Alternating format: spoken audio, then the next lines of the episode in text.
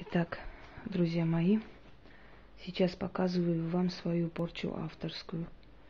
Такую сильную вы не найдете. Ну, по крайней мере, в просторах интернета точно.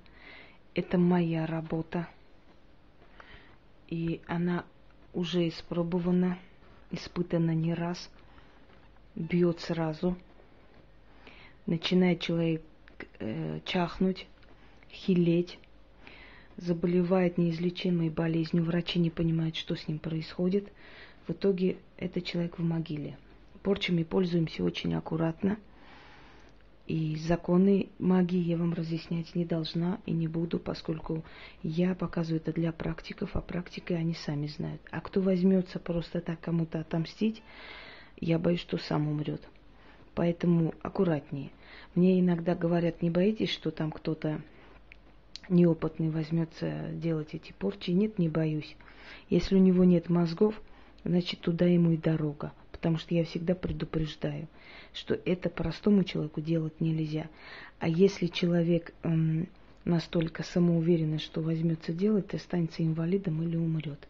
Поэтому решайте сами. Уверены, что сможете, пожалуйста. Я потратила десятки лет, прежде чем решилась на такие дела. А вы, наверное, сильнее. Пожалуйста, вперед из песни. Берем фотографии человека. Живого. Женщина, мужчина, неважно. Это венчание с мертвым. Берем фотографии мертвого человека. Крест-накрест завязываем черной нитью. На фотографии, где живой человек, рисуем православный крест, перевернутый вниз. Почему я использую такие моменты церковные, объясняю, потому что это тоже определенная сила, определенная символика страданий, боли и так далее. Чем больше этой символики страданий будет, тем сильнее она ударит и быстрее. Хотя можете крест не рисовать, если у вас другая религия. И вот холм могильный. Связываем черной нитью, крест-накрест. Можно связать просто. Это не имеет столь большое значение. Церковная свеча сверху ставится. Черные свечи. Количество черных свечей не имеет значения. Самое главное здесь сила воли и вообще сила и разрешение это сделать. Человека, по сути, живую душу венчаем с мертвой душой. Здесь имя назвать не обязательно. Если хотите, можете назвать для себя. Я делаю для человека. Не буду называть кто. Близкие мои люди знают ее. Ну вот, если в скором времени помрет, значит... Все поймут о таком речь. Жестокая может быть. А зачем мне на добро отвечать злом, если не хотите получить от меня зла, правда? Итак, начали. Ночью темное дело черное творю, венчаю душу мертвую и живой. Тебя, живая душа, с мертвым венчаю. В его холодные объятия отправляю, в гроб его, как в постель брачный, укладываю, саваном земли укрываю, гнить тебе там. Мертвяк венчанный твой, досуженный твой, за тобой отныне ходить будет, как любящий супруг.